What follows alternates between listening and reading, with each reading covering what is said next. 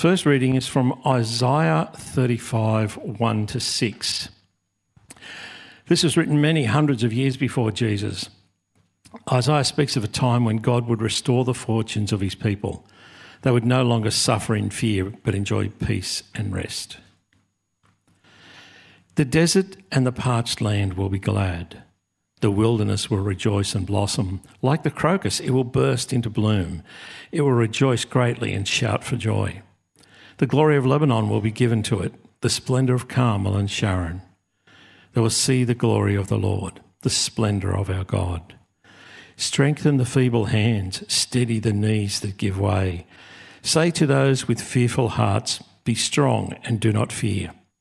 Your God will come. He will come with vengeance, with divine retribution. He will come to save you. Then will the eyes of the blind be opened and the ears of the deaf unstopped. Then will the lame leap like a deer and the mute tongue shout for joy. Water will gush forth in the wilderness and streams in the desert. Next reading is from John chapter 20, verses 19 to 31. As we turn to the Gospel of John now, Jesus has already appeared to Mary. Today we see him appearing to the rest of the disciples as well. On the evening of that first day of the week, when the disciples were together, with the doors locked for fear of the Jewish leaders, Jesus came and stood among them and said, Peace be with you. After he said this, he showed them his hands and side. The disciples were overjoyed when they saw the Lord. Again, Jesus said, Peace be with you. As the Father has sent me, I am sending you. With that, he breathed on them and said, Receive the Holy Spirit. If you forgive anyone's sins, their sins are forgiven. If you do not forgive them, they are not forgiven. Now, Thomas, also known as Didymus, one of the twelve, was not with the disciples when Jesus came. So the other disciples told him, We have seen the Lord. But he said to them, Unless I see the nail marks in his hands and put my finger where the nails were and put my hand into his side, I will not believe. A week later, the disciples were in the house again, and Thomas was with them. Though the doors were locked, Jesus came and stood among them and said, Peace be with you. Then he said to Thomas, Put your finger here, see my hands. Reach out your hand and put it into my side. Stop doubting and believe. Thomas said to him, My Lord and my God. Then Jesus told him, Because you have seen me, you have believed. Blessed are those who have not seen me, yet have believed. Jesus performed many other signs in the presence of his his disciples, which are not recorded in this book. But these are written that you may believe that Jesus is the Messiah, the Son of God, and that by believing you may have life in his name.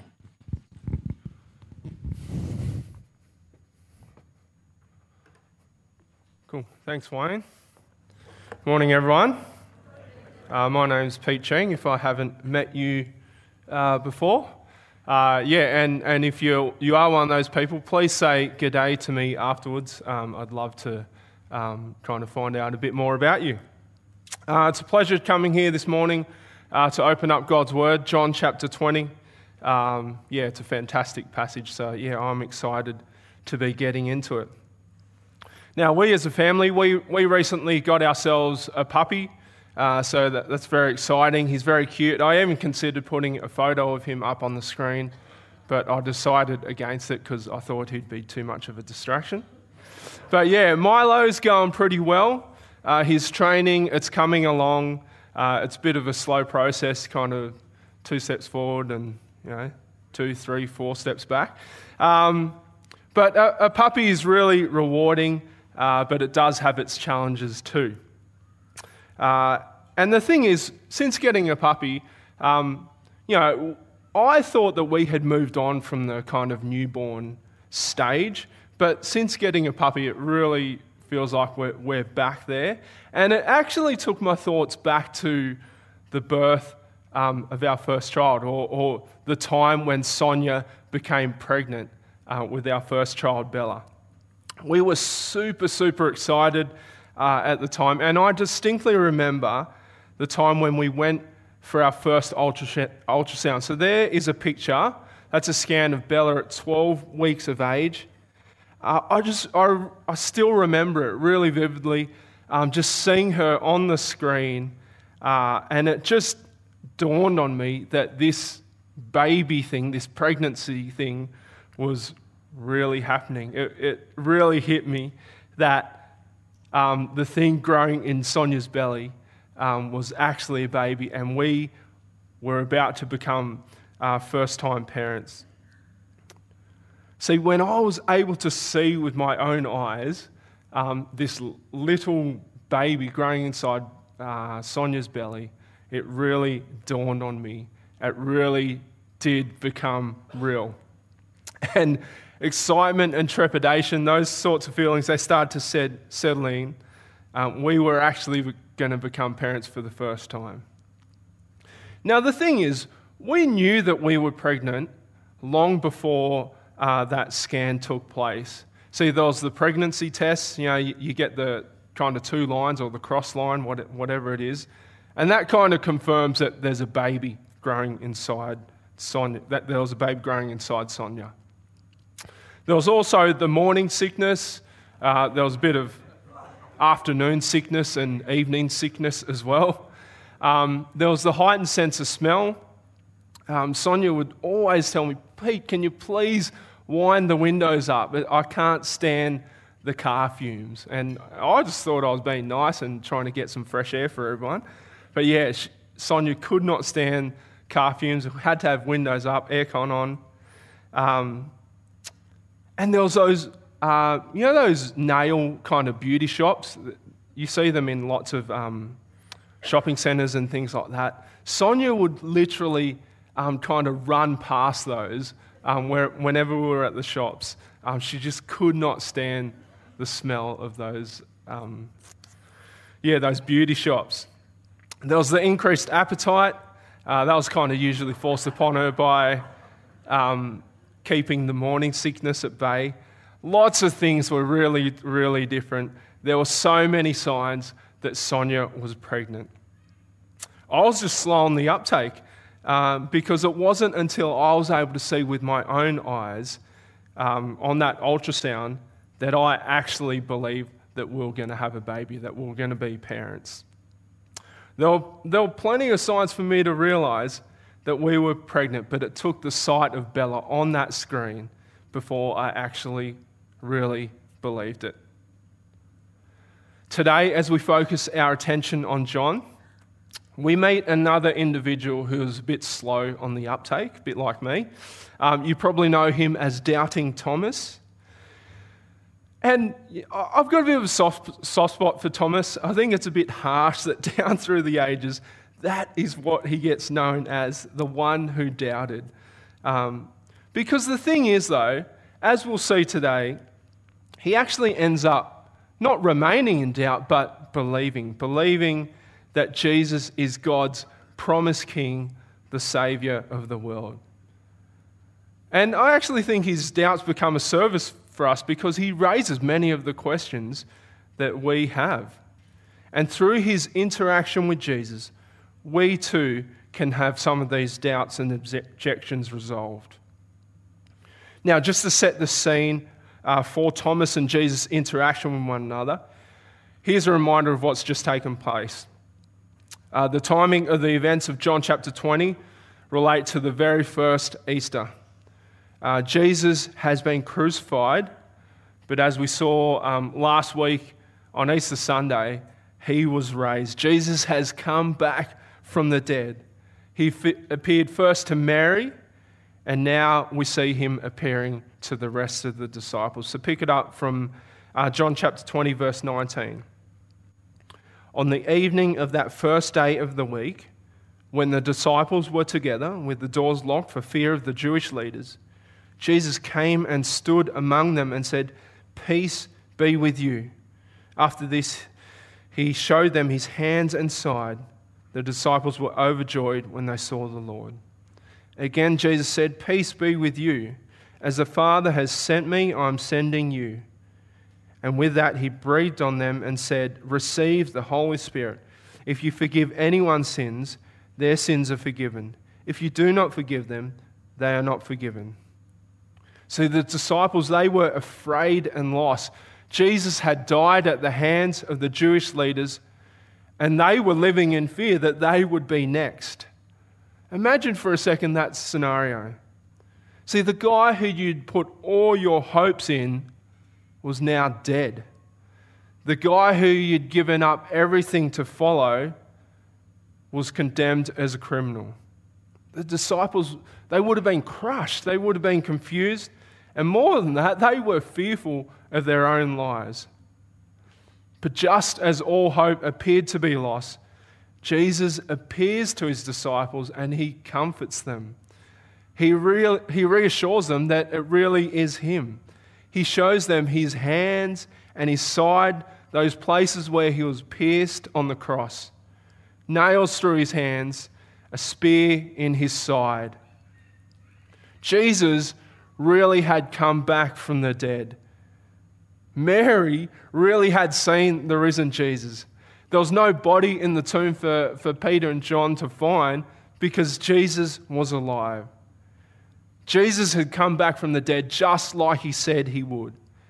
So here the disciples' grief turned to joy again, just like Jesus said it would before he died. And notice the first thing that Jesus says to his disciples Peace be with you. He says it to them twice in verse 19 and 21. Now, this was a very typical greeting that the um, Jews employed, a, a kind of shalom, or the Aussie equivalent being a g'day, how you going? But the thing is, when Jesus says this to his disciples, it means so much more than just a good old g'day.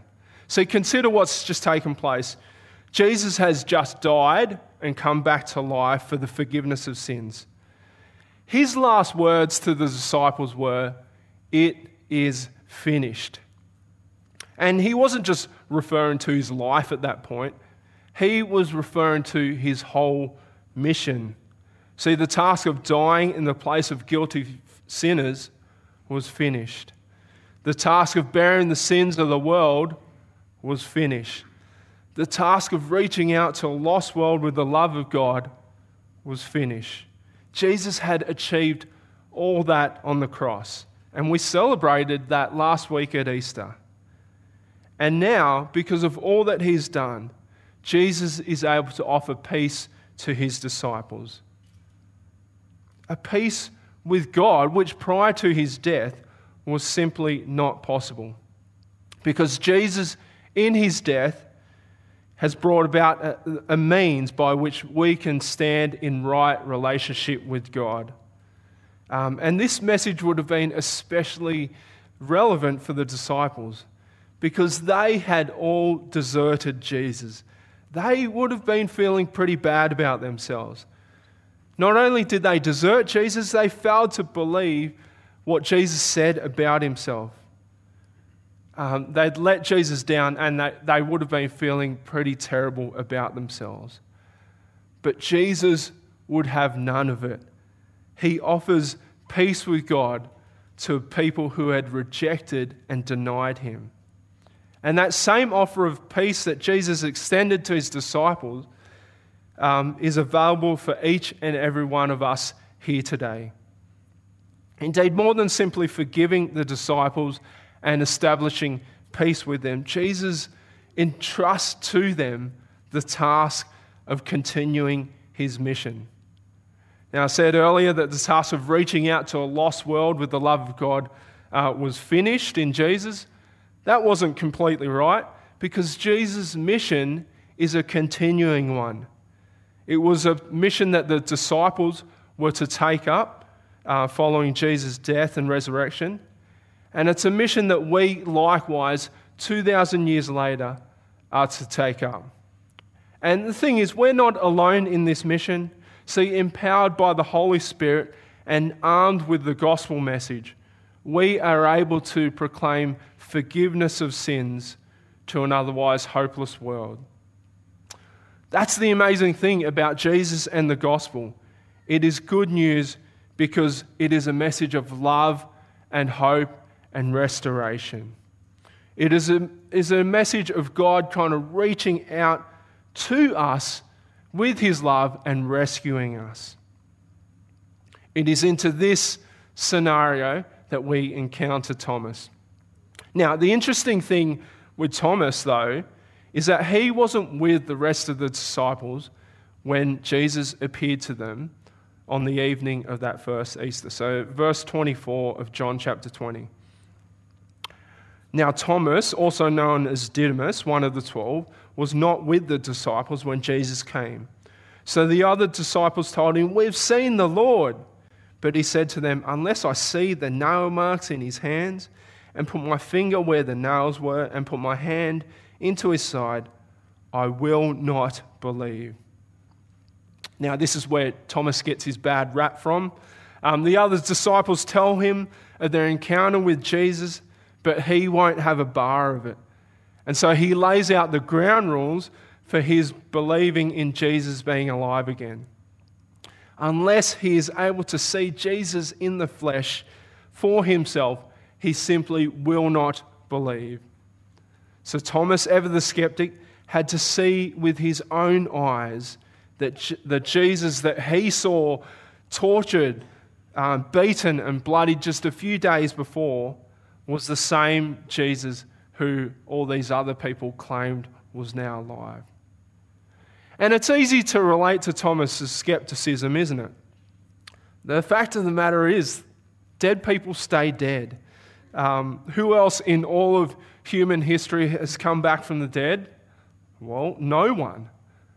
Thomas needed overwhelming proof that Jesus had come back from the dead if he was ever going to believe that fact. And the amazing thing is, Jesus accommodates Thomas in his unbelief. Look at verse 26. A week later, his disciples were in the house again, and Thomas was with them.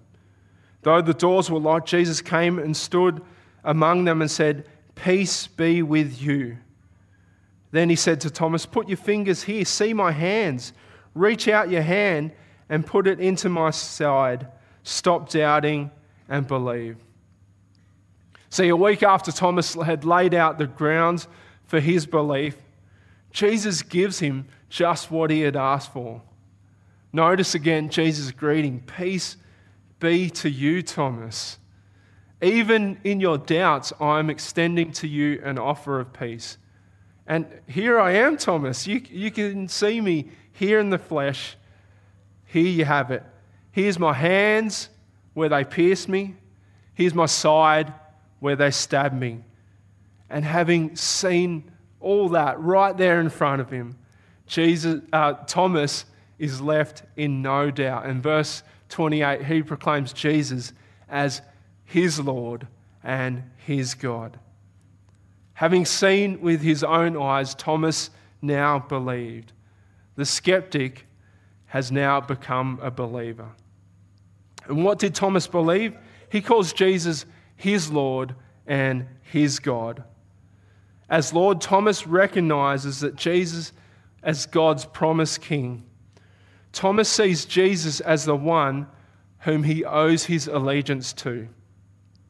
In declaring Jesus as his Lord, Thomas is ascribing to Jesus um, his place as the ruler over his life. He's saying that Jesus has become for him his number one priority, and everything else takes second, third, or fourth place. Living for Jesus and seeking his glory was from that point on going to be Thomas's top priority. But Thomas also calls Jesus his God the penny really had dropped for Thomas in this regard. See, earlier in the gospel, when Jesus said that he and the Father are one, and this is Thomas finally seeing that clearly. Uh, this is him getting it that Jesus truly is God in the flesh. He's the obedient Son of the Father, and so when he dies for the sins of the world, he's actually able to take the punishment uh, that we deserve because he is the one that we've caused offense to. Doubting Thomas has now actually become believing Thomas based on the evidence presented before him. But what about us?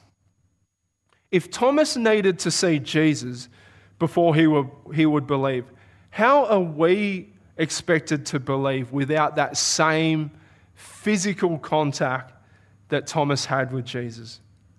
Are we expected just to take a leap in the dark?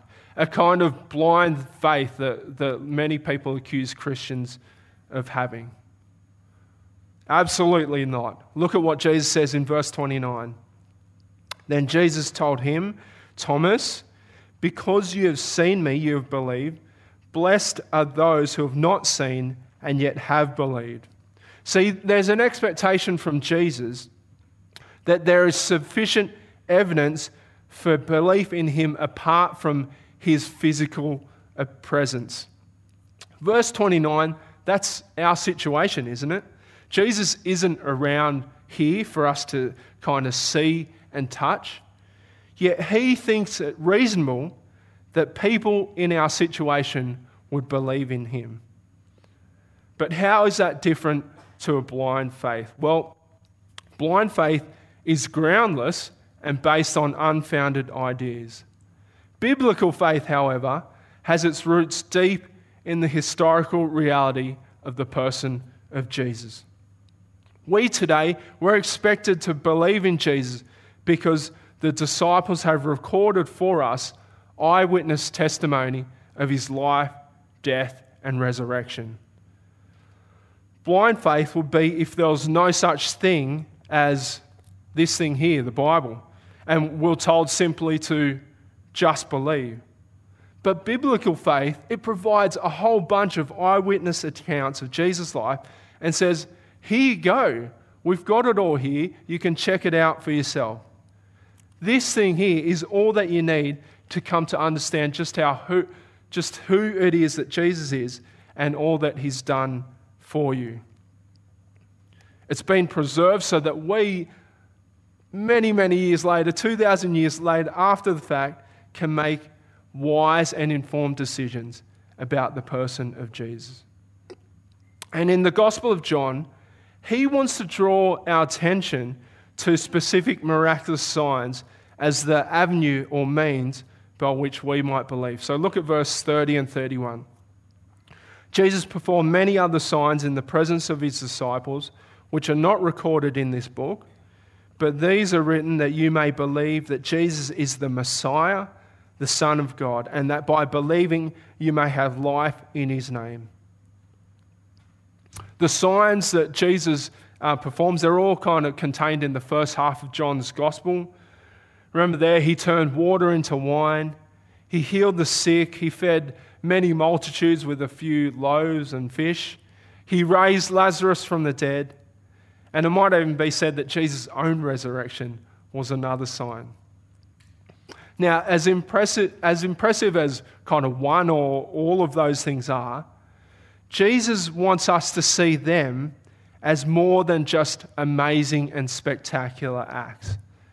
He wants us to view these spectacular events as signs, as things which point beyond themselves to something greater. That's how signs function, right?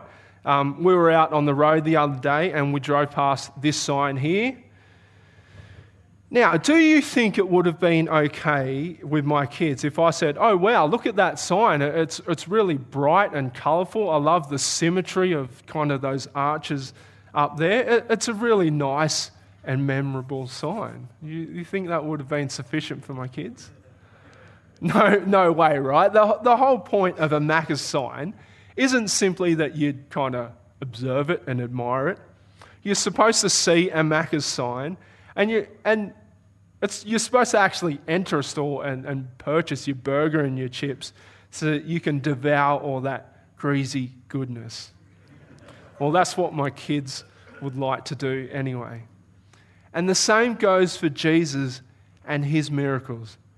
While Jesus' miracles were extraordinary, they weren't just amazing acts which stood on their own. Jesus' miracles, which were signs which pointed to who he was. They help us to see for ourselves that Jesus is the Messiah, the Son of God. that Jesus is the promised king sent by God. See, God had foretold many hundred years earlier, prior to Jesus coming, um, that he would set all things right, um, that the sick would be healed, the blind would see, the lame would walk, the deaf would hear. See, those are the sorts of themes that came out in that Isaiah reading that we had earlier.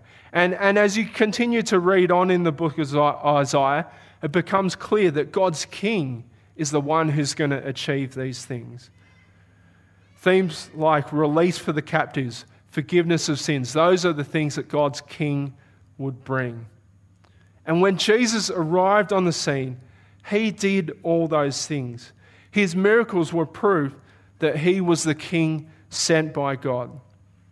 The miracles weren't just designed to impress, they were designed to create faith that Jesus truly is God's king and that by, le- by believing, we might have life in him. Not only life right now, but life eternal with God forever. Jesus knew that he was going to die for the sins of the world. That was his mission, and that's why he came to earth. And what's more, he knew that God would raise him from the dead as the ruler of the world. All this was set out for us in the Old Testament, written many hundreds of years before Jesus was born. Thomas was with Jesus, and he heard and saw all the things that Jesus did and said when he was alive. Thomas, he had the Old Testament, which foretold about God and his king. Thomas should have believed in Jesus even before he'd physically seen Jesus as the risen Lord. All the evidence was there um, for him to believe. But like me with the pregnancy of Bella, he was a bit slow on the uptake. You know, doubts about Jesus coming back from the dead, they're completely natural. It just doesn't happen. But Jesus says that while the doubts might be normal, um, it's not reasonable to remain in that doubt because the weight of the evidence points to the fact that Jesus really did come back from the dead, that Jesus really was who he said he was the Son of God, God's promised King. And the one who's been raised now rules as Lord over everything. And therein lies the challenge for us today. What will you do with the evidence presented before you about the person of Jesus? Maybe you're sitting there thinking, wow, cool story about Jesus coming back from the dead, but I'll pass. Now, hopefully, there's something in what I've said today that might have tweaked an interest for you as you think about Jesus and what he's done for you. I think it's okay to be a skeptic, but a skeptic who's unwilling to change their opinion based on evidence presented before them is just plain stubborn. See, have, have a look at this is what one of the founding members of the Harvard Law School, Simon Greenleaf, had to say about Jesus' resurrection. So he was a skeptic and he'd set out to disprove the resurrection using well established legal principles. But this was his conclusion. According to the laws of legal evidence used in courts of law, there is more evidence for the historical fact of the resurrection of Jesus Christ than for just about any other event in history. That's something to think about. Or maybe you're sitting there thinking, oh, wow, Jesus coming back from the dead, that's amazing. Give me more. You know, you may not be ready just now to call Jesus your Lord and your God, but you might be keen to investigate the evidence a bit more for yourself. I want to encourage you to keep going, keep searching because the evidence is there. In fact, a great way to investigate the claims of Jesus is through our life series. So, Jane mentioned it earlier. Um, there is one starting up in about a month's time. Life would be an amazing opportunity for you to come and see for yourself what Jesus offers. And if you're here today and you're able to confidently proclaim Jesus as your Lord and your God, praise God because of that. Though doing so will come at a cost. Don't get me wrong, I reckon following Jesus is amazing because following Jesus means that I love the experience of peace with God. I can experience that right now. I can know full well that my sins are forgiven. I love the fact that my life now has meaning. I, have, I love the fact that right now I have hope and certainty of a future with God because Jesus has done it all for me. But proclaiming Jesus as Lord and God means that He is now boss of my life. Life now is lived in honor and submission to Him. He takes priority over everything else in life, whether that be our spouse, kids, family, career, everything. Jesus is now number one, not ourselves. Our lives are no longer our own. But that is the only right thing to do because Jesus is the eternal King. Let's pray. Uh, Heavenly Father, we thank you so much that you raised Jesus to life. Thank you that he's now the Lord of all and reigns on high. Father, for us who believe, may we all live with Jesus as our King. May we put his plans and his desires before our own, seeking His honor, His glory, His renown. Father, may, may you help in us and, and embolden us to take this message of love and forgiveness to a world that needs your love. And Lord, for those of us who are searching for answers about Jesus and Christianity, may you speak truth into their lives that they might be able to make wise and informed decisions about Christ, your King. We pray these things through his mighty name. Amen.